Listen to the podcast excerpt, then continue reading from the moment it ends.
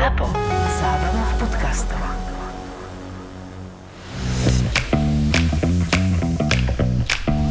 Korporátne vzťahy SRO 17.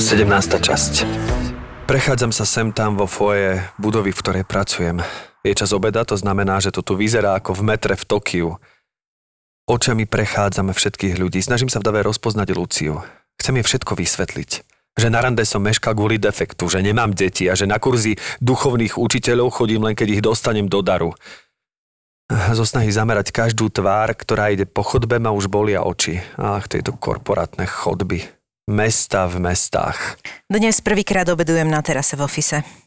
No, terasa je honostný názov, je to skôr balkón. Máme šťastie, že je zrovna na poschodí firmy, v ktorej pracujem. Využívame ho prevažne na fajčenie, ale dnes som zistila, že sa dá normálne aj obedovať. Teda v prípade, že si navaríte. A ja som si navarila. Prvýkrát. Žiadna kantína, obed by Lucia. Som single a som skvelá. Aj keď teda omačku som trochu presolila. Dav sa začína riediť, obedy končia. Všetci sa vracajú do kancelárií. Lucie nikde. Za to mne škrka v bruchu. Mám nápad. Napíšem vysvetlenie na lístok a odovzdám ho vrátnikovi, nech jej ho odovzda. To je ono. Keď som hladný, mám fantastické nápady. Vie Miloš variť? Hej, hej, hej, hej, hej, zakazujem si na neho myslieť. Muž, ktorý nepríde na rande, má nemanželské deti a chodí na podivné kurzy, si naozaj nezaslúži moju pozornosť. Tak, napísal som na papier všetko, čo som chcel Lucii povedať, ale nemal som príležitosť. E, Dobrý deň. Dobrý deň, prajem. E, Pán Vrátnik, potreboval by som tento lístok odovzdať jednej dotyčnej dáme. Myslíte, že by som vás o to mohol poprosiť? Samozrejme, mladý muž. Vo voľnom čase totiž pracujem ako poštár a špecializujem sa špeciálne na budovy, kde pracuje viac ako tisíc zamestnancov. E, Ja vám rozumiem, máte pravdu, ale toto je súrne. Ja to ste mali skôr povedať. Prvá trieda? Pán Vrátnik, prosím vás, tu ide o lásku. Jasné, mladý muž. Pozrite sa. Videli ste vy niekedy vrátnika v romantickom filme? No, nespomínam si. No ani ja, a to má asi nejaký dôvod. Rozumiem, tak teda ďakujem. To všetkých vrátnikov vyberajú podľa neochoty? Dobrý deň, ste neochotní? Áno, som. Výborné, máte najlepšie predpoklady stať sa vrátni... Lucia, ide oproti. Teraz alebo nikdy. Lucia, ahoj, prosím ťa, nemala by si... Nie, nemala Miloš, naozaj, prepač, som v práci, len vyzdvihnem pošto, vracem sa do kanclu. Dobrý deň, pán Potočný, ako sa máte? Dobrý deň, slečna Lucia. Teraz, keď vás vidím, mám sa veľmi, veľmi dobre. Prišli ste si pre poštu? Už vám to tu nachystávam. Ďakujem, vy ste zlatí. Majte sa. Lucia, Miloš, naozaj musím utekať. Pozdrav deti. ale to... Ale... Sakra. Mladý muž, vy ste mysleli túto slečnu? Áno, túto. Tak vidíte, predsa ste poštár, keď treba. Dokonca veľmi ochotný a príjemný. A teraz pravdu, vy ste do nej zamilovaní? Áno. Aj ja. Tak to gratulujem, dám vám dobrú radu. Nezmeškajte rande. Počkajte, počkajte, dajte sem ten listoček. Pomôžem vám. To naozaj? Ja mám tiež pre ňu lístok. Odovzdám jej ho na budúce spolu s tým vašim.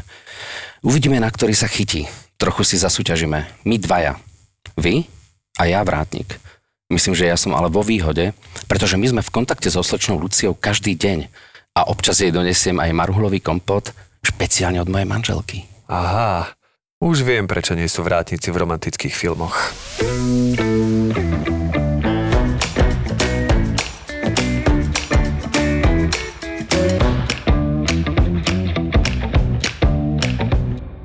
Krajšie, ako keď si môžete narežírovať režiséra. Áno, áno. Čo sme si tak trošku teraz urobili? Áno, vlastne tento podcast smeroval k tomu, že my sme si to vymysleli ako herci preto, aby sme mohli mať e, v našom podcaste režiséra. Hej, presne tak. A, a, mohli- mať navrh. A mať, mať, mať navrh.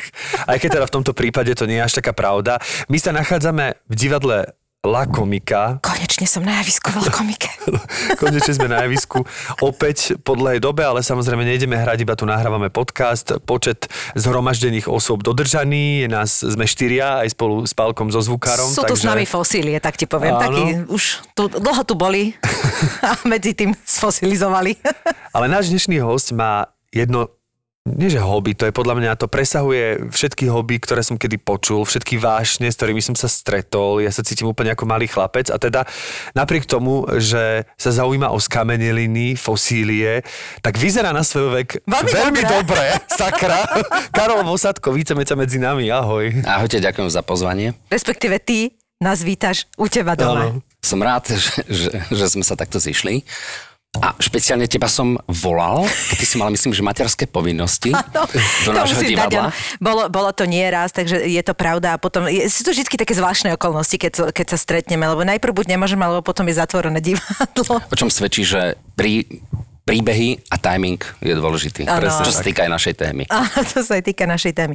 No, ja som odpadla, Kári, keď mi Števko povedal, že čo je vlastne tvoje hobby, čomu sa ty venuješ popri svojej práci, pretože tvoja práca je podľa mňa tak časovo náročná, že si ešte ako dovoliť sa naozaj naštudovať takéto veci, je neuveriteľné, lebo my sa tu nachádzame, naozaj máme na stoliku fosílie a máme tu otlačky a fosílie trilobitov, máme tu uh, dinosaurie hovienka, čo zbožňujem hovoriť, koprolity, uh, máme tu naozaj, že, že, že mamutiu kosť a máme tu proste zub megalodona, čo je najstarší a, a teda vlastne žralok, ktorý kedy bol. A toto Najväčší, všetko, najväčší. najväčší, prepač, a toto je vlastne všetko, čo má Karol doma. Kari, ale ja teda, ja musím sa priznať, že o tejto vášni som ľahko vedel v zmysle, že musím, keď sme mali nejaké tie premiéry, tak my sme dostali od režiséra Karola, autora teda aj e, Zlomvasky a vždy sa tam nachádzala ne, nejaký mini kamienok. Vysvetli ľuďom, čo sú zlomvasky, lebo podľa mňa ľudia E, mimo... Áno, zlomovska mimo... znamená, že e, to sú darčeky, ktoré si dávajú herci alebo tvorivý tím sami sebe k premiére. To znamená k premiére nejakého predstavenia, tak tfuj, tfuj, tfuj sa poplujú, nakopú sa do zadku a k tomu si venujú malý darček. Vždy je to nejakým spôsobom, buď to súvisí s tým predstavením, alebo je to niečo, čo ten človek chce. Áno, mám čím pocit, že chce- pokorene z- časť tfuj, tfuj, tfuj sa proste... Áno, čas sa vynechá, budeme sa len, budeme sa len kopať do zadku. Presne tak, e, veľa vecí sa zmení. No a my sme od Karola vždy dostali nejaký malý kamienok a teraz musím povedať, že keď som prvýkrát dostal kamienok, tak to bolo také, že jej, Zlaté. nie, režisér mi dal kamienok, aké milé. Ale potom som teda pochopil, že to není iba taký kamienok, ale že tento konkrétny, teda, ktorý mám ja doma, mám to šťastie, tak je z druhohôr. A bolo to hovno z druhohôra, alebo niečo normálne si dostal? Uh, to tam nebolo napísané, je to kamienok z to bol, druhohôr. to bol amonit, hlavonožec, Ó. ktorý naozaj mal v druhohorách svoj najväčší rozvoj. Kedy sa toto vlastne v Karolovi, kedy sa to v tebe objavilo, že kedy, kedy, si, kedy táto fascinácia začala? Mám chuť povedať, že dávno. Myslím si, že táto moja záľuba nie je nezvyčajná, že takýchto ľudí je strašne veľa. Ja to vidím na mineralogických výstavách, koľko ľudí sa tam zhrkne a naozaj tí ľudia putujú, že, že proste tak, jak e, fanúšikovia putujú za svojimi kapelami, tak vlastne sem k nám prichádzajú ľudia z Nemecka, z Rakúska, z Polska a podobne my zase chodíme tam na ich výstavy že proste keď má niekto tú svoju záľubu, tak putuje. A druhá vec, že zrejme všetci si v sebe nosíme niečo, čo už začalo niekde v detstve. Či to boli nejaké negatívne veci a preto sme teraz takí chuj v živote, alebo to boli vlastne akoby príjemné pozitívne veci, ktoré sa nás dotkli. A, a teraz má divadlo Ludus, kde sme sa asi všetci nejak myhli 50. výročie a práve tak, ako robím dokument o tom divadle. A je to, je to naozaj zaujímavé, že tam nás vlastne učili hrať sa mm-hmm. a tá, tá, forma hry v podstate tých niektorých ľudí sprevádza celý život. A tá krásna pesnička Modrý vták o tom, že ako, ako je vzácne aj v dospelosti snívať, mm-hmm. tak je to v podstate akože ten môj splnený detský sen, že ja som sa vlastne po nejakých dekádach vrátil vlastne k tomu, čím som bol od malička fascinovaný. Zrejme veľa ľudí mojej generácie, aj generácií samozrejme predo mnou, aj po mne, e, boli fascinovaní filmom Karla Zemana Cesta do pravieku a tak, keď tak. som videl tento film, tak e, ja som sa úplne zložil a odvtedy som nemyslel nič iné len na dinosaury. Bol som v nejakej tretej triede na základnej škole. Čiže 9-10 rokov si mal? Môže byť? Sedí to? Mm, No tak nie. Asi tak. A ja som išiel za učiteľkou, ktorá učila geológiu. Aha. A geológiu mali deviatáci až. Pani súdružkou učiteľkou Kružliekovou, mm. ktorá ma vlastne vybavila literatúrou. Ja som mal potom ešte takého spolužiaka pana Turcára, ktorého rodičia robili v Juhoafrickej republike a mali také časopisy o dinosauroch. A ja som vymenil rýchle šípy za tieto časopisy. V Juhoafrickej republike mali časopisy o dinosauroch a my teraz v ťažkom totalite, ty si to vymienial takto. Oni tam robili na ambasáde alebo na Jasné, niečom čiže takom, mali- čiže aha.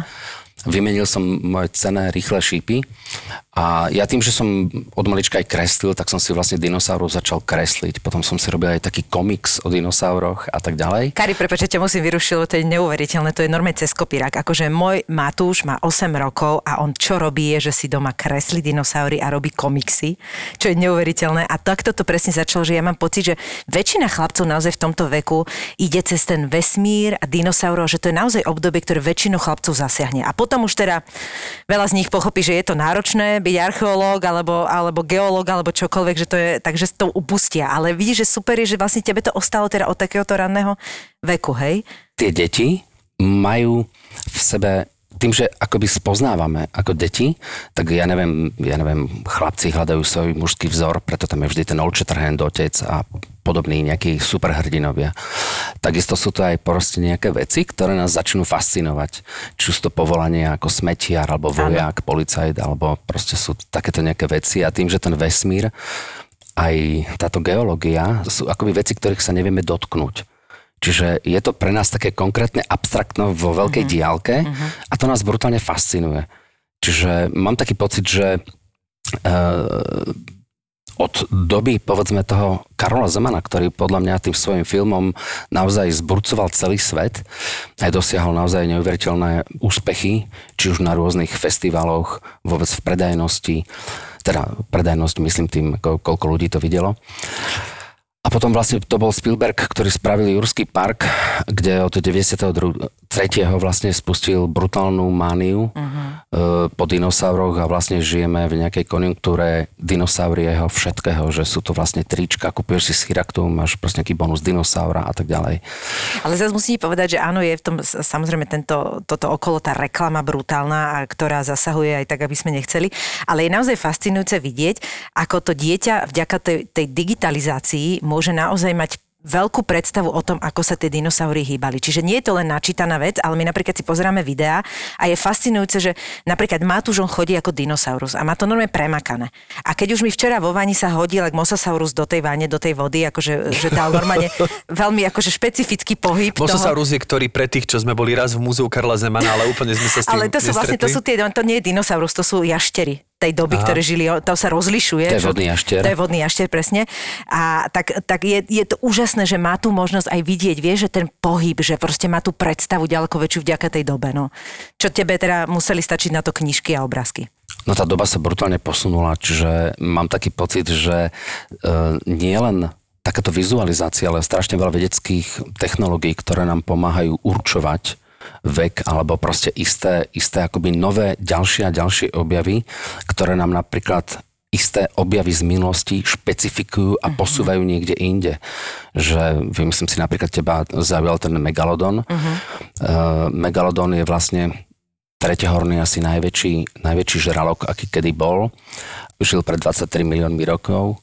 Dokonca najnovšie výskumy hovoria o tom, že ako keby v tých studených a spodných hĺbkach. Uh-huh. Ešte môžeme aj teraz niečo takéto objaviť. Fakt? To ma úplne fascinuje, keď má takéto presahy.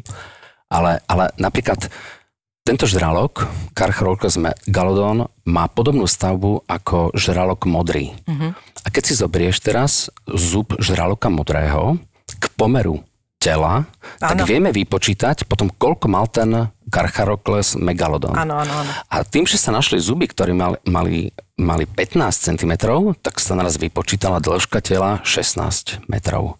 Ale tým, Oha. že sa našli 18 cm zuby, tak už je tá dĺžka 20 metrov.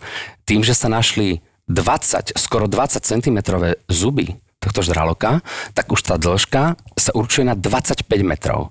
Čiže v podstate akoby stále získavame nové a nové nejaké poznatky. Aj sa ti stalo, že napríklad, e, že si o niečom bol tak presvedčený, vieš, že mal si to v sebe a zrazu sa ti objasnili niektoré veci a že ťa to tak vyšekovalo, že, lebo aj Matúš to má tak, že teraz zrazu zistí, že toto, oni e, tuto píšu takto a píšu takto. A je normálne z toho nahnevaný, že ako by tá veda stále ide ďalej, tým, tým pádom sa aj, on totiž toho veľmi vymeriava veci a ako každý chlapec, jasné. my naozaj si to porovnávame, že takto sú štyri naše postele, Matúško, alebo tento dinosaurus bol vysoký ako 8 poschodí a, a on má veľmi dôležité pre tá vizualizácia mm-hmm. si to k niečomu prirovnávať a fakt ho vie nahnevať, keď potom zistí, že on už tohto dinosaura mal ako najväčšieho a najvyššieho bylinožravca a teraz niekde to zmenili. Vieš, a že čo muselo urobiť, a to je v prebehu jedného, jedného roka, hej, a že čo muselo urobiť také, keď ty si ako 10-ročný mal nejakú predstavu o niečom a ako 40-ročného je to úplne Áno, zvrátené. že sú nejaké zmeny, že niečo sa osvetlilo, že sa na niektoré veci pozeráme Podľa mňa ako veľmi keby veľa inak. vecí, no. Vieš čo, toho je tak strašne veľa, Mhm. ale ja tým, že som kľudný človek, ale, ale musím, musím povedať, že napríklad minule som si čítal jednu knižku, tiež o dinosauroch. To sú také edície, že sú tam napríklad rôzne rekordy Zeme, Mhm. dinosaury, alebo biológia, alebo proste nejaké historické veci. Je to veľmi také povrchné naozaj, že pre deti, ale proste aj tak si pozriem niekedy takúto vec, lebo niekedy tam človek nájde niečo nové. A napríklad tam ma naozaj nahnevalo, to si prvýkrát pamätám, že v rámci geológie som akoby k niečomu takému Bol som prišiel, geologicky nahnevaný. paleontologický, lebo, lebo bol tam Spinosaurus, ktorý vlastne bol veľmi zle nakreslený. Že už, už prvá základná vec je, že Spinosaurus ako teda náš obľúbený najväčší dravec, ktorý bol e, ešte asi o 4 až 6 metrov väčší ako Tyrannosaurus, uh-huh. tak e, on mal vlastne lepku podobnú krokodílovi. Áno, lebo on lovil vlastne ryby, že oni to boli, Áno. hej, Baryonyx a oni boli také pretiahnuté lepky mali. Ten Tyrannosaurus mal hlavu nie ako krokodíl, ale akoby nejaký cicavec. Čiže úplne, úplne hroznú aj stavbu tela. Vôbec sa na to Spinosaura nepodobalo. Aha. Tak to ma vytočilo. Ale to, čo si ty vlastne akoby sa spýtala, tak vieš, to sú práve také tie veci, ktoré sa stále akoby nejak menia, dotvárajú. Že napríklad ja si pamätám, že e, tiež v, v mnohých predstaveniach nechávam odkazy toho, čo mám v živote rád a vlastne aj napríklad, kam chodí Oskar Wilde na večeru, hovoríme o tom, že sú dva typy dinosaurov. Áno, presne, Tyrannosaurus rex a Brontosaurus, ale tam to vlastne spomíname v kontexte, že to sú dva typy, že keď má niekto vymenovať dinosaury, taký like napríklad ako ja, Tak si na tak naozaj dva. Tyrannosaurus rex to Áno. vieme všetci a Áno. vieme Brontosaurus. Ešte ono zvláštne na tom ešte je, že my tým, že žijeme túto dobu a bolo to strašne dávno, tak ľudia to majú spojené ako, že to bola doba dinosaurov, ale doba dinosaurov trvala niekoľko miliónov rokov. Čiže množstvo tých dinosaurov sa napríklad nikdy nestretlo. A to je tiež také fascinujúce, kde sa veľakrát aj v tých, v tých filmoch vlastne toto míli, že tento typ dinosaura sa nikdy nestretol s týmto. A že to je tiež také zvláštne. Rozumiem, ale v rámci tých saurov, že či vieme aspoň takých, alebo sú nejaké, keď sa o to zaujímaš, nejaké skupiny, podskupiny čeľade, alebo No ako je, to... brutálne áno. veľa ich je. Ľudia mali pocit, že nejaký základný predstaviteľ tých bylinoždravých dinosaurov je Brontosaurus. Ale vlastne Brontosaurus je Apatosaurus, Tak. Ktorého objavil v roku 1877 jeden chlapík, ktorý sa z okolností volal Otonel Karl Marsh. A o dva roky neskôr objavil takého istého apatosaura, len to bol dospelý jedinec. A on si myslel, že to je ďalší a vtedy bojovali dvaja paleontológovia o to, že kto spraví najviac objavov, kto pomenuje a tak ďalej. A on tohto staršieho jedinca pomenoval Brontosaurus. Až potom sa neskôr zistilo, Že že, to je je to vlastne vlastne apatosaurus, ale Len taký starší. prerastený. Áno. A keď sa teda pýtate na to, že či proste ma niečo takéto naštve, tak vlastne v 1989. počas našej revolúcie v Amerike vydali vlastne takú kolekciu známok, kde boli štyri typy proste nejakých predstaviteľov, čiže bol tam nejaký Tyrannosaurus, neviem, či Mosasaurus, uh-huh. bol tam Pteranodon a tieto bylinožravé predstavoval akože Brontosaurus a bol tam nápis Brontosaurus. Ale už na začiatku 20. storočia sa paleontológovia ujednotili, že je to Apatosaurus, že Brontosaurus vlastne neexistuje. A ešte aj na otázku toho, že čo je stále nové, tak v podstate oni prichádzajú na to, že ale predsa len nejaký Brontosaurus existuje. Toto som ti práve chcela povedať, že toto je, že, že ono to tak asi naozaj nakoniec je. Že sú to vlastne také No. akoby zvláštne veci, ktoré sa stále akoby niekde posúvajú. Tak jak napríklad, keď sme sa bavili pred chvíľou o tých nezrovnalostiach, ktoré bývajú vo filmoch, napríklad ja sa strašne teším, Mám takého pána, ktorý je pre mňa taký Indiana Jones, ktorý chodí po svete a proste zaoberá sa týmito vecami. A s barmi mi má doniesť jantár s dinosaurými pierkami. Jej. Čo je vlastne zaujímavé, lebo vlastne je to fosília, je to zachované Keby si mali jantar z... s hmyzom. No to mám, len to som nechcel doniesť, lebo to má pár milimetrov. Jasné. Teraz sa dostávame vlastne k tomu, že strašne veľa dinosaurov boli operení. Hlavne terapodi. Áno. To sú predátory. Napríklad Tyrannosaurus rex. To Aha, sú ok. tie raptory, či je to Aha, velociraptor, tak raptor, Velociraptor bol napríklad, oviraptor. ten bol uh, s perami, že? A oni to nenakreslili s perami vtedy, že? a prichádzame k tomu, že nachádzame aj fosílie, kde vidíme u týchto terapodov aj náznaky peria. Mhm. Dokonca sa už našli aj farby, zase možno tá vizualizácia prejde zase nejakými zmenami a možno generácie po nás už budú tých dinosaurov vidieť zase trošku inak, ako ich videl povedzme Karel Zeman.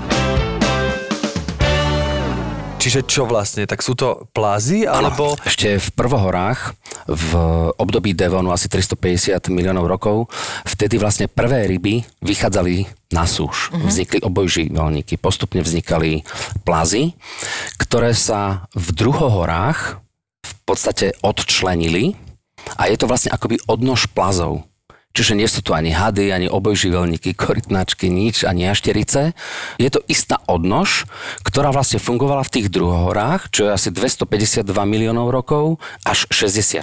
Mm-hmm. Oni vlastne žili 167 miliónov rokov. Dinosaurus znamená, že zlý jašter Zlý po grécky. Aha. Ale oni nie sú jašteri. To, to je vlastne taká chyba.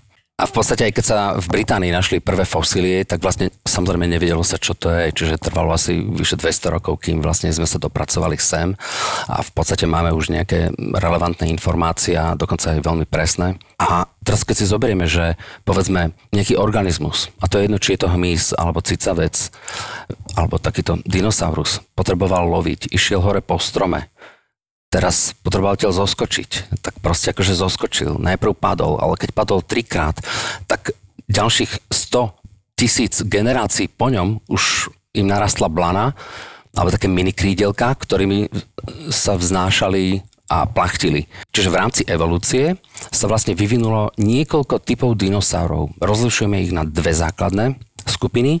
To sú v podstate podľa panvy sú plazopanvové A vtákopanvové. a vtákopanvové. A tie plazopanvové sa delia na, na e, teropody, to sú vlastne predátory, ako tu máme napríklad Tyrannosaura, um, Gigantosaura a tak ďalej, Raptora. Alebo sú to sauropodi, a to sú také tie Bylinožravé, bylinožravé. tie krásne veľké. To sú také tie veľké diplodocusy, Ten, čo chceš brontosaurusy a tak spásali z ďalej.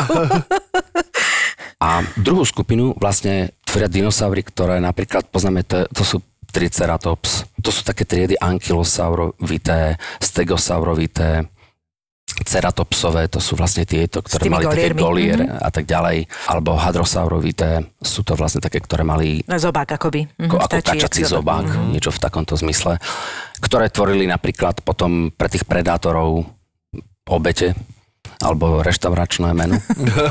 Mňa by zaujímalo, že aký je tvoj obľúbený. Akože keď to povieme všeobecne, naozaj, že nechoďme do rozdielov, že aký je tvoj obľúbený. Lebo myslím, že Spinosaura sme spomínali. On má zaujímavý príbeh. Na, mňa, na ňom ma baví to, že tam je príbeh. Dinosaurus s príbehom. Nie, nie, naozaj si uvedomte, že vlastne je to poprvé ako najväčší suchozemský predátor. Áno. Nikdy si nenašiel väčší. Ale čo je zaujímavé, tak v 1912 jeden Rakúšan českého povodu objavil Spinosaura. Ten Spinosaurus bol prenesený do Mnichovského múzea, kde bol počas vojny v apríli 44 bombardovaný a vlastne jedna jediná kostra, celá kostra toho dinosaura, ktorá sa našla, bola zničená. Do dnešného dňa nemáme úplne celistvú kostru ako predtým. To znamená, že v podstate akože na základe nákresov alebo proste skúmania z tej prvej kostry a na základe, na základe nájdených kostí sa dáva tento Spinosaurus dokopy. A mám taký pocit, že on má v sebe niečo, čo je také akoby veľmi um, šlachetné a neviem, či je to tou blánou, Asi kombinácia hej. s tým, s tým zobákom. A to je ten, aby sme si pripomenuli, čo má t- e, tvár krokodíla a čo Áno. lovil ryby. Viac menej bol vždy pri nejakej vo- vode sa pohyboval a fascinujúce na týchto ich plachtách, ale to malo via- viacero dinosaurov, bolo, že vlastne oni vždycky riešia, že čo, na čo slúžili a je tam niekoľko možností. Jednak to, že vlastne to bola termoregulácia, Áno. že tá plachta, keď sa mu oprelo do toho slnko, tak ona ho vlastne celého zahriala. Druhá vec je, že tým lákali samice, a tretia vec je, že vlastne oni tým ostatných predátorov vedeli zastrašiť, že keď si mal niečo nezvyčajné veľkú plachtu, tak si sa zväčšil a t- niekto, kto sa na to necítil, si povedal, že tak a toto teda nedám. on bol väčší ako Tyrannosaurus Rex. áno. Ale mne pripomína draka do tváre. Nie, že by som niekedy videl draka, Ako ale... mytologickí draci vznikli Áno. z dinosaurov. Ja napríklad vám ukážem môj najobľúbenejší dinosaurus ako v rámci vizuálu čo mne, mne sa veľ, veľmi páči, je Amargasaurus. Ja, mne, mne sa strašne páčia tí, čo majú tieto no, ostne. Viem, viem, viem. To, to, to sú, sú drak, draci. A teraz objavili opäť niekde v Portugalsku, alebo kde objavili ďalšieho takého, čo má šialene veľké tie ostne. Aj ten názov ja si neviem zapamätať, ale, ale je to fascinujúce. Už ho majú aj nejakú čas poskladanú v tam múzeu. To mňa fascinuje, že už len tie názvy, ktoré ste spomenuli, ste si zapamätali. Tam je, tam je napríklad veľmi dôležité to, že čaká nás strašne veľa objavov, kedy dokážeme prísť k niečomu, čo je naozaj zakonzervované uh-huh. A boli to napríklad také tie met, meké tkaniva, alebo povedzme to perie, alebo niečo také, uh-huh. čo nám akoby dokáže v podstate určiť, že my máme tú lepku, ale vlastne na tej lepke boli výrastky a tak ďalej. Čiže to je, keď sa pozrieme na tieto trilobity, že máme tu trilobity, ktoré sú tu vlastne bez akýchkoľvek výrastkov, ale máme tu aj fosíliu, ktorá kde, má oči. Kde sú, hej, vyslovene. Ktorá má výrastky, trne. A úplne fascinujúce na tom je, že oni vlastne stále nevedia, uh, aké, ak, akých farie boli. Vieš, že ono na jednej strane vychádza z toho, že prirodzene, keď sa chceli maskovať, no tak vždy vychádzali z toho prostredia, v ktorom, v ktorom boli. Preto máš väčšinu dinosaurov podľa mňa hnedých, zelených a podobne. Ale že to nikto nevie, lebo tú farbu nemáš proste. Že možno oni naozaj tie plachty boli farebné, aby zaujali Však samice. Sú aj jašterice, ktoré no, sú... Aj keď jasné, ale alebo samci a samičky sa vždycky rozdeľujú my sme v prírode. V, uh, v Kolumbii, uh-huh. v na takých horách, uh, v Tyrone, v takom parku, chránenom v rezervácii indiánov a tam boli modré jašterice. Ježiš, modré, normálne, že slabo modré, úplne, že to bolo Ale podľa mňa to boli len samci a samičky, chudetko zase boli hnedé škaredé tam one. Tak aby asi sú- som len samcov stretol, ale akože... Definitívne. To, ale tak je to tak, no, oni musia chrániť tie svoje mladé, no. Ale to, o čom vlastne sa stále rozprávame, je vlastne aj o takej relativite týchto uh-huh. jednotlivých vecí, čisto, ja neviem, farba, vzhľad a tak ďalej, lebo vieme veľkosť napríklad. To sú práve tie veci, čo už sme vlastne načrtli, že vlastne jak sú ľudia oklamaní v tých filmoch. Uh-huh. Že vlastne v rámci nejakej propagácie dinosaurov sa vlastne tvorcovia pohrajú s tým, že vlastne dajú dokopy iné obdobie, iné kontinenty. Uh, napríklad, ja neviem, vo filme Karla Zemana sa stretol Stegosaurus, ktorý žil v 100, 160 miliónov rokov Áno. a Tyrannosaurus, ktorý žil 66 miliónov Áno, rokov áno. dozadu. To znamená, že oni sa absolútne nikdy nemohli stretnúť, ale je to vlastne také akoby Ale kto sa stretol, myslím, Triceratops T-Rexom, že oni boli, myslím, poslední pred zánikom. Eh, áno, to bola oni, posledná áno, doba, že? Mhm. oni boli poslední a ešte aj Ankylosaurus uh-huh. k ním patrí. Ale chcel som povedať, že tam e, vlastne dochádza k strašne veľa takým akoby milkám a to je napríklad to, že tento Triceratops a Tyrannosaurus, ktorého si spomenula, tí žili v kriede. Áno. A v kriede žilo akoby najviac týchto Najviac predstaviteľov a ten Jurský park rieši Juru. Jura bola v podstate do tých 160 miliónov rokov dozadu asi od 202 do 160, 156 a od 156 vlastne do 66 bola zase krieda, Krieda, hej, hej. ktorá je najbohatšia. A to, to bolo fascinujúce, že vlastne oni do tejto doby nepatrili. Čiže po správnosti by sa to malo volať Kriecký park? Kriecky, Kriecky park, presne, aha. presne. Ale asi kriedový, Jurský, kriedový. Jurassic Park bolo taký akože lepší názov obchodný, takže asi preto, lebo Kriecký park to je, neviem, Áno. či vyšli ľudia do kina na Kriecký park. Potom tam boli ďalšie také veci, že napríklad bol tam Dilophosaurus, ktorý vlastne plul jed, to je blbosť. Bol tam Velociraptor, ktorý bol vysoký, mal 2 metre. Tiež je to blbosť, oni boli asi polmetroví, oni síce na dĺžku aj s chvostom boli dlhí, ale vysokí boli možno pol metra. Alebo napríklad nemali perie. Uh-huh. Čiže perie, ako tam chýbalo. Ďalšia vec bola tá, že napríklad v Jurskom parku v Trojke sa stretol práve Tyrannosaurus, s Spinosaurom. A tam je vlastne problém v tom, že poprvé bolo to iné obdobie, že Spinosaurus bol asi 92 miliónov rokov dozadu a Tyrannosaurus 66. Čiže by sa nestretli, ani keby boli v tom istom období, tak by sa nestretli, ale čiže, aha, to som si nikdy neuvedomil, čiže vlastne je aj takéto zachované, že sa vie, že v, v akom, že Je, no oni mali najprv bola Pangea, čo bol vlastne jeden spoločný kontinent, Áno. ktorý sa potom postupne rozdeľoval a jak sa rozdelil, tak rozdelila tých dinosaurov do jednotlivých. Ale našli Aha, sa niektoré fosílie, že Ono to rôzn- tak, že rovnakých- úplne presne, Áno. že tie kontinenty boli rôzne roztrúsené. A oni sa v prvohorách potom dali do jedného kontinentu asi 300 miliónov rokov dozadu a vznikla Pangea.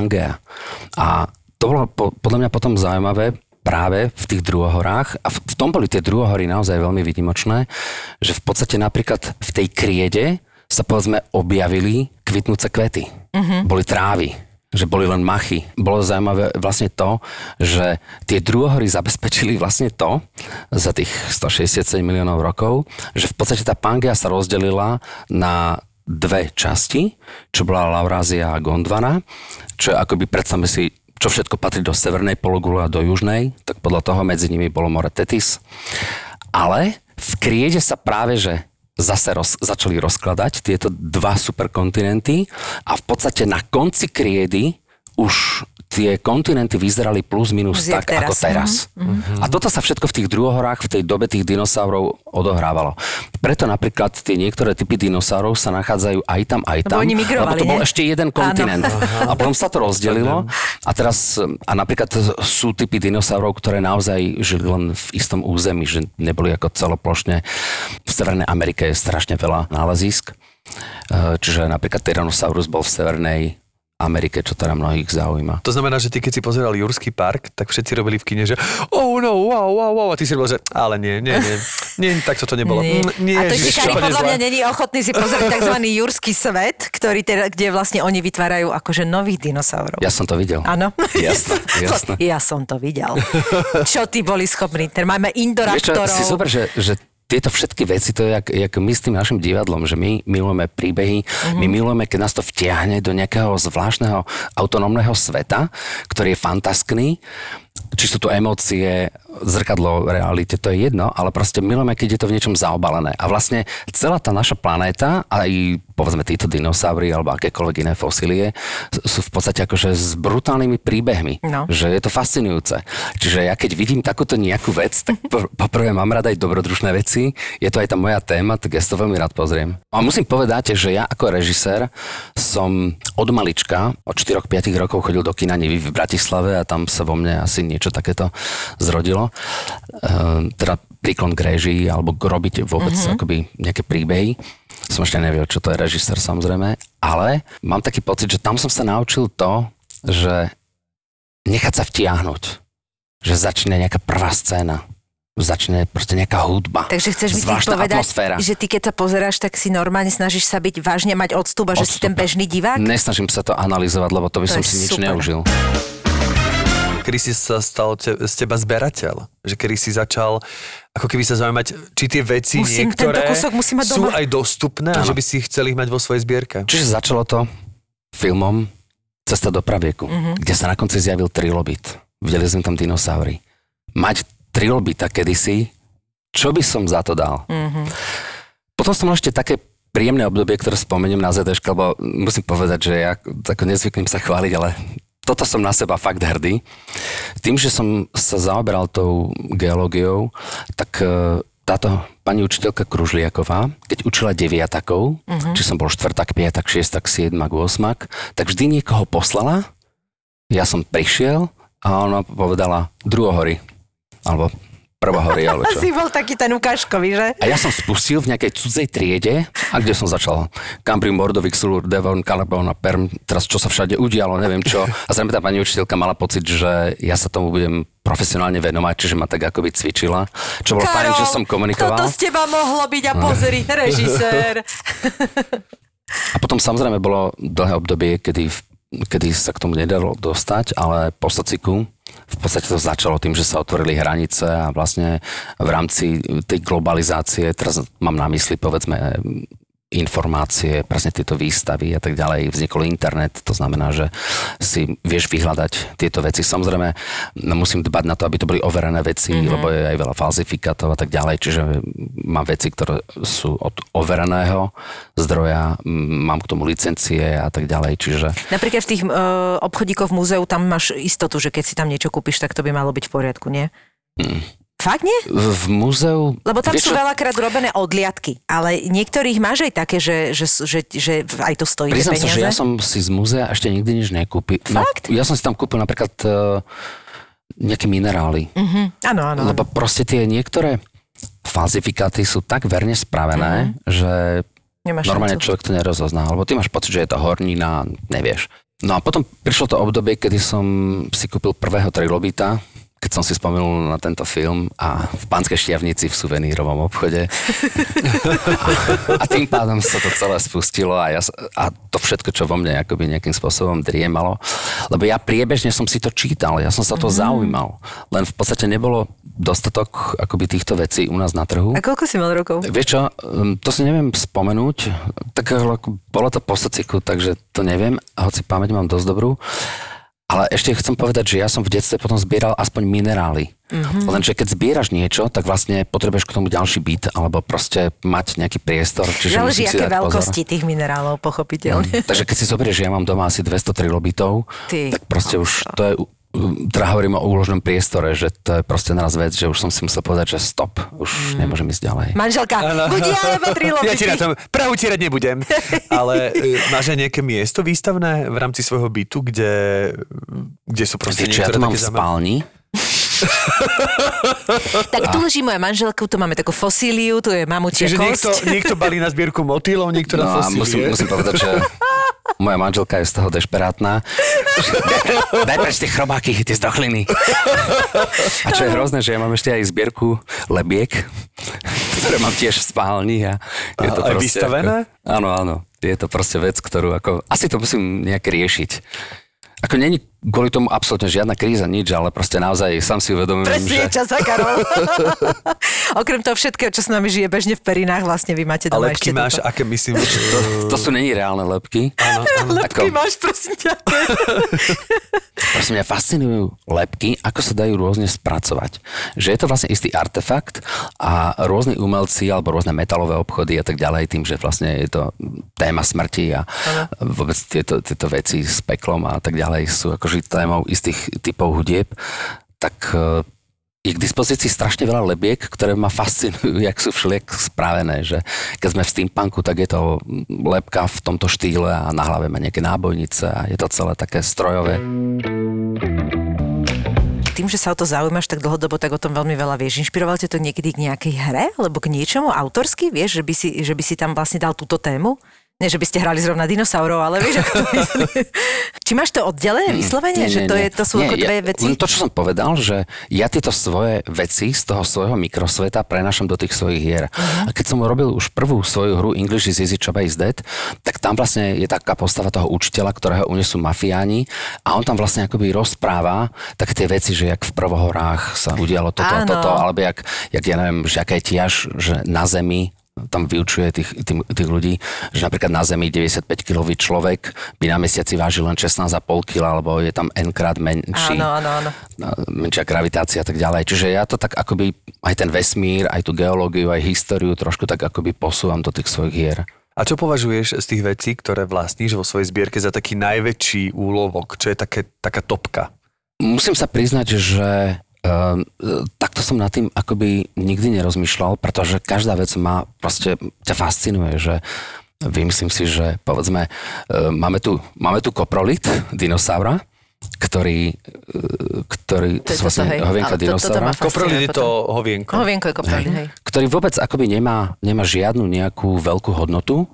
Tam akurát je zaujímavé to, že vlastne na základe toho, čo tam je, ty teraz akože vieš, či je to bylinoždravec, e, teraz vidíš, že vlastne prechádza to formou fosilizácie, to znamená, že tie organické veci sa nakoniec stávajú horninou a v podstate akoby teraz je, je tam jaspis, achát, e, krémy čítané rôzne. Je to hrozné, že takéto krásne minerály vlastne sú s jedným hovnom dokopy. No ale, ale slúži to a vyrába sa, vyrábajú sa z toho napríklad šperky. Ale, Čo to máš? Ale... To je dinosauri hovienko. Trošku, trošku hovienka. ale napríklad ako, že, máme niektoré veľmi pekné, povedzme, trilobity, niektoré kosti dinosaurov. eh, Toto je zaujímavé. ja Čo je toto? To si nám spolu, No to, to, je, si to, je, spomínal. to je stromatolít. Aha, stromatolít. Stromatolity to boli vlastne také baktérie, niekde sa už aj uvažuje, že aj patrili k rastlinám. A Mhm. oni pred asi 3,6 miliardami rokov, ako živé organizmy, vlastne boli schopné robiť fotosyntézu. Mhm, áno. Čiže vlastne vďaka ním máme kyslík. Lenže toto trvalo ďalšie 2,5 miliardy rokov, kým v podstate naozaj tá atmosféra už obsahovala naozaj kyslík a mohol vzniknúť život aj po zme na suši. A čo bolo zaujímavé je vlastne to, že oni sa oni potom tak akoby po odumretí vytvárajú takéto útvary a tie útvary proste majú aj svoju estetiku, že keby si to, to dala do záhrady medzi skalky, tak to pekne vyzerá. Že máš trpazlíka Mhm. a potom máš toto. A musím teda povedať, že z ďalších nejakých vecí, čo ma fascinuje, je vlastne, mám úlomok z Marsu, ktorý, No. ktorý je vlastne takou akoby zaujímavou vecou v tom, že vlastne z toho vesmíru, aj keď k nám prichádza strašne veľa meteoritov, ktoré nachádzame a vieme ich nejakým spôsobom chemicky rozložiť a tak ďalej, Ale u toho Marsu, tým, že, že sonda Viking tam už bola v 75. a odvtedy v podstate máme proste presné chemické zloženie, tak v podstate akoby vieme určiť adresu, odkiaľ tento meteorit prišiel. Ešte sa chcem vrátiť eh, späť k tým dinosaurom, teda že bola to obrovská doba, počas ktorej žili, ale čo ešte všetko vlastne sa v tom čase nachádzalo na Zemi? Akože čo všetko ešte existovalo? Lebo väčšinou myslím, že tí dinosaury strhli takú pozornosť, ale ja si to len chcem vedieť, akože predstaviť, mm-hmm. že keby som išiel do, myslíš, do rámci- zoo v, v tom čase, tak našiel by som dinosaury, všetkého druhu, to je jasné, ale čo ešte tam eh, žilo? Myslíš flóru, alebo myslíš iné živočichy? Myslím iné živočichy. Mhm. Treba v každom prípade povedať to, že v akejkoľvek dobe Uh, paralelne sa ten život vyvíjal, že tá evolúcia v podstate akoby paralelne riešila povedzme aj plazy, obojživelníky, ryby a už prvé cicavce. A to nie v druhohorách, v období dinosaurov, ale už v prvohorách. Čiže v podstate, keď sa v Ordoviku objavili prvé ryby, paryby, tak v podstate oni sa začali nejakým spôsobom vyvíjať a napríklad žralok není typická ryba, on dýcha tými piatimi čiarami, čo tu má, že nemá klasické žiabre, čiže on sa stále musí hýbať, lebo keby stál, tak v podstate by sa zadusil, čiže hrozne veľa žralokov zahynie tak, že ich chytia do sieti a vlastne on sa nehýbe, tak sa zadusí vo vode. Čiže v podstate je to akoby nižší vývojový stupeň ešte pred rybami. Ale napríklad keď to spomínam, tak je to zaujímavé, že v rámci nejakého vývoja, že pred 350 miliónmi rokmi v rámci prvohôr vznikli šváby, ktoré do dnešného dňa vyzerajú rovnako. To je neuveriteľné. A oni je prežijú brutál. všetko, tieto šváby. To je... Že takisto aj tie žraloky s istými obmenami si zachovávajú, proste aj svoju tvár a vôbec, že nevyhnuli. Čiže aj tie sú tu proste naozaj, pf, to je tiež asi 300 miliónov rokov. Vieš, čo je fascinujúce, že nenormálne o tom veľa vieš. Ja to teda viem za posledných pár rokov, lebo a teda to iba čo mi ostalo v hlave, že si čítame tie knižky uh, s mojim synom, ale že pre mňa je hrozne fascinujúce, že to, čo ostalo po dinosauroch, sú vlastne vtáky. Vlastne to je, vie? nie to je jediné, čo ostalo po dinosauroch. Akože keď ideme k tomu, že čo boli ich predkovia, Áno. tak to sú vtáky vlastne. Že človek by povedal, že to je jašterica, alebo že to bude niečo takéto, ale nie je to tak. Jedna paleontologička hodila kosť tyranosaura do takej kyseliny a získalo sa meké tkanivo. Na základe toho mekého tkaniva sa potom dá identifikovať cez rôzne proteíny, e, kto je pozostatok, povedzme, tyranosaura alebo dinosaurov a sú to sliepky. Sliepky, no. Čiže v podstate sliepky sú akoby pozostatok dinosaurov, ktorých obdivujeme, majú 16 metrov, majú 90 tón a tak ďalej. Ale chcel som tým len povedať, že keď sa bavíme o tých dinosauroch, čo si sa teda pýtal, tak v podstate priebežne začali vznikať naozaj, e, alebo sa vyvíjať iné plazy. To znamená, že krokodil je tu strašne dlho skoro v nezmenenej podobe. To je fantastické. Tieto trilobity tu boli asi 350 miliónov rokov, čiže to je, to je fantastické. Ďalšia vec, že e, dinosaury tu boli asi 167 miliónov rokov. Ale popri tých dinosauroch v tých druhohorách začali samozrejme e, sa vyvíjať e, veľmi silne aj cicavce, Dokonca boli také typy cicavcov, neviem ako sa volajú, ktoré požierali tie malé dinosaury, lebo strašne veľa dinosaurov boli vlastne malého vzrastu, že mali povedzme do metra, do pol metra. A okrem toho teda mm, veľmi sa vyvíjal hmyz, veľmi sa vyvíjali vtáky. Vášky boli obrovské vtedy, to, to ma tiež ešte fascinuje vždy, že naozaj boli obrovské vášky v tej dobe. No, a tie už začali vlastne v prvohorách, vlastne v karbonovom mm-hmm. pralese, pri prásličkách a papradiach. Ale napríklad zaujímavé je, že vlastne odvtedy tu máme ginko, ktoré do dnešného dňa sa vlastne nezmenilo. Prasličké paprade sa zmenšili, ale v Oni mali podstate... blbú pamäť, vieš, tie dinosaury museli. Museli zdávať A ginko. tam je napríklad, napríklad, e, ono to aj súvisí samozrejme s tým, že povedzme, keby sme išli do prvohôr, tak v podstate uh, druhé obdobie bol Ordovík a vlastne vtedy tie minikontinenty, ktoré sa všelikde hýbali, tak vlastne uh, podľa nejakých výskumov sa zistilo, že vtedy bola doba ľadová. Tým len chcem povedať, že síce ešte život nebol na suši, ale v podstate v tom, v čom sa tie živočichovia nachádzali, to nás ovplyvňovalo. Potom prichádzali obdobia sucha. A napríklad, keď vznikla Pangea, tak tam bolo napríklad zaujímavé to, že vlastne v strede boli strašné púšte a bolo tam brutálne sucho. Ale tie prioceánske časti, tie boli vlhké a tam akoby úplne inak zafungoval ten život, ktorý sa potom postupne posúval ďalej. A potom prišiel meteorit. A toto ma zaujíma, lebo to je taká najväčšia, nie? Na, najčastejšie si sa myslí, že to ten zánik vlastne spôsobil ten meteorit. Že to, to s týmto si tak akože uzrozumený, že takto to asi tak máme Tak všetci sa na tom zhodujú, čiže ja vlastne nemám hlasovací právo, ale, ale, ale, ale čo je napríklad zaujímavé, tak uh, najväčšie vymieranie vzniklo v Perme. Na konci Permu, na konci prvohôr, to, to je tzv. permské vymieranie, kedy 96% celého života zaniklo. A to sa bavíme aj o riasach Áno. v oceáne aj o, a tak ďalej. Čiže vlastne uh, častokrát platí to, že čím jednoduchšie formy, tým viac majú šancu prežiť. Preto ten šváb napríklad všetko prežil a tak ďalej. A napríklad aj toto je fascinujúce, že vlastne nikto to nevie povedať presne. Aj to permské vymieranie, čo sa všetko muselo udiať. Keď si zoberieme, že vlastne uh, naše železité horúce jadro spôsobuje to, že v podstate tie horniny sú horúce a sa hýbu. Áno. Sú tam akoby silné nejaké tektoniky, sú tam silné erupcie a tak ďalej. Vďaka tomu ale máme zase aj magnetizmus, Áno. vďaka tomu máme severný, južný pol a máme atmosféru a môžeme tým pádom žiť. Ale keď si zoberieme, že vlastne vďaka tomuto celému sa to celé tak nejak čudne hýbe, že síce akože povieme si, že erupcie a že proste ono to ničí, ale na druhej strane predstavme si, že bolo tu 60 stupňov na Zemi. No. A vďaka erupciám strašne veľa prachu išlo do atmosféry, ktoré zakryli slnečné žiarenie Tým a tým pádom sa nedosiahol ochladzovala tá, tá Zem. A tým pádom to dávalo možnosť, že veľké erupcie, ale podporilo to akoby vznik života. Čiže akoby tie súvislosti sú úplne že brutálne. koľko že... tých faktov muselo byť v presnom pomere, aby vlastne mohol vzniknúť ten život.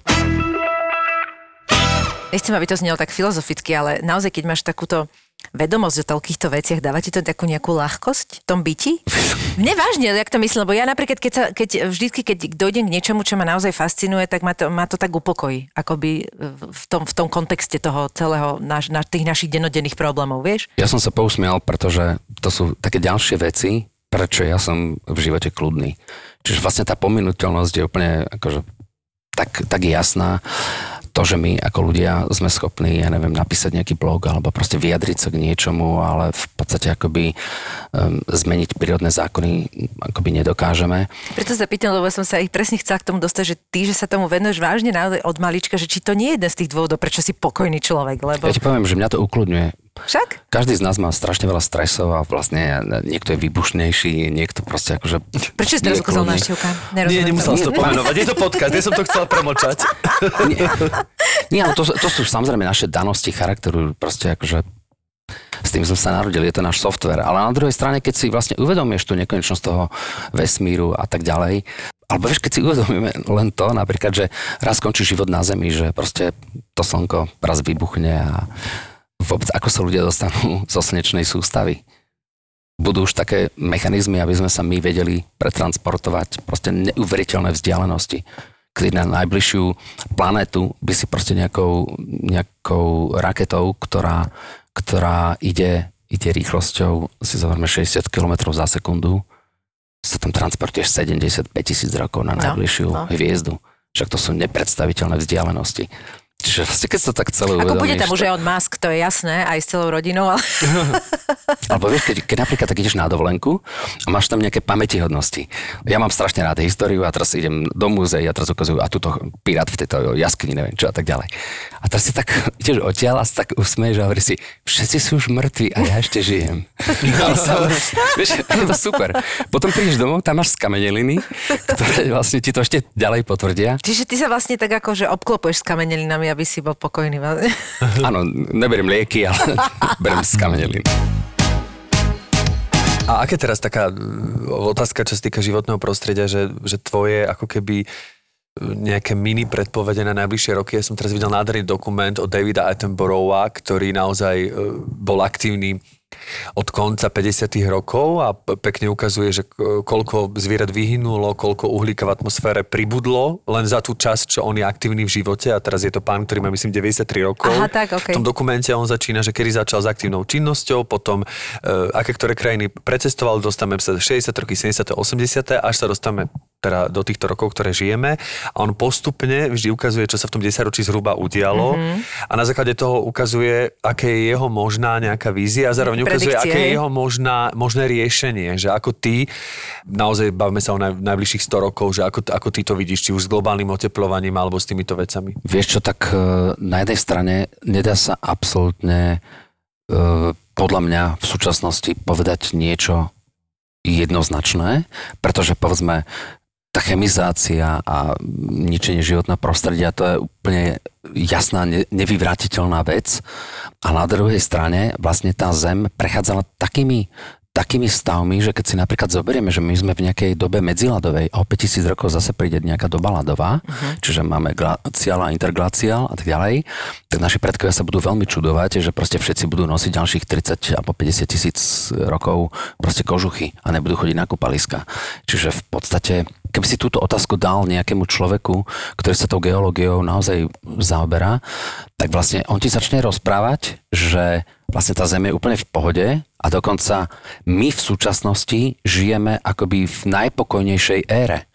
To znamená, že možno sa mení počasie, že je teraz viac tornád a tak ďalej, že vlastne tým oteplovaním, čo je tiež dôsledok samozrejme toho, že vlastne sa nad Atlantikom robia tie prúdy, ktoré vlastne sa spájajú s severnými studenými prúdmi zo Severnej Ameriky a v podstate niekde okolo toho Karibiku sa to stretne a začne to víriť.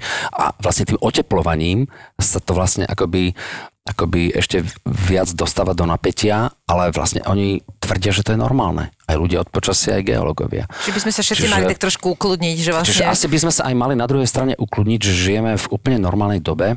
A keď si to tak zoberieme, že z hľadiska naozaj toho historického nadhľadu, tak nikdy nebolo tak dobre ako teraz. Nelen to, no. No. že už máme penicilín a čokoľvek všetko, ale aj tých vojen je najmenej. I napriek tomu, že v tých správach máš brutálne negatívne veci, koľko samovráž, teroristov a neviem čo všetko. Ale nikdy nebolo aj tak štatisticky tak dobre ako teraz. Karino, tak každopádne je to úplne fascinujúce, že ty máš teda toto všetko doma a že, že vlastne takýto pokoj ti to A prináša. také vedomosti o tom, a to také je, to je vedomosti, neuveriteľné. akože... Ale ja si myslím, že to je na každom z nás, že či sa budeme ďalej nejak posúvať, že najhoršie je to, že keď človek zmaturuje a už sa vôbec Hej. akoby nedostane k literatúre, číta lifestyleové časopisy a Ale preto je podľa mňa dôležité, aby to bolo ako taká vášeň, lebo vtedy, ak to je vášeň, tak ti to ide samé. A to som chcel povedať, že každý máme vlastne tú šancu si v živote niečo nájsť. Ja napríklad obdivujem aj ľudí, ktorí sú zruční, čiže nemusí to byť len niečo takéto, kde k tomu treba čítať. Ide o to, aby sme si naplnili tie životy niečím. A to není fráza, to je proste o tom, že ako vždy v tých rozhovoroch, že teším sa z maličkosti, ale fakt tie maličkosti to vytvárajú tak. to pucle a bez toho to nejde. Tak ďakujeme veľmi pekne za rozhovor. Prajeme ti, aby tých maličkostí, z ktorých sa budeš tešiť, bolo, bolo dostatok. Áno, aby to teda neboli vždy iba fosílie a... Ale aby to boli nové živé, živé live veci, ktoré ťa v živote stretnú a budú ťa, robiť, budú, budú ťa robiť šťastným. Ďakujem veľmi pekne a ďakujem, že ste si na mňa spomenuli. Bolo to milé vás takto po dlhšom čase vidieť. Ty prípad dôverne poznáš. Musel som utekať za tú letnú kuchynku, zvracať, nemohol som sa na to pozerať. príbehy sériových vrahov. Je možné, že páchateľová najbližšia rodina si na jeho správanie nevšimla nič neobvykle? Ja si myslím, že si všimli. a pokus o nahliadnutie do ich mysle. Nebol tam sexuálny motív vražd. No, nebolo to motivované sexuálnou deviáciou v pravom slova zmysle. Vražedné psyché. Psyché. Vražedné psyché. ZAPO. Zábrná v podcastovách.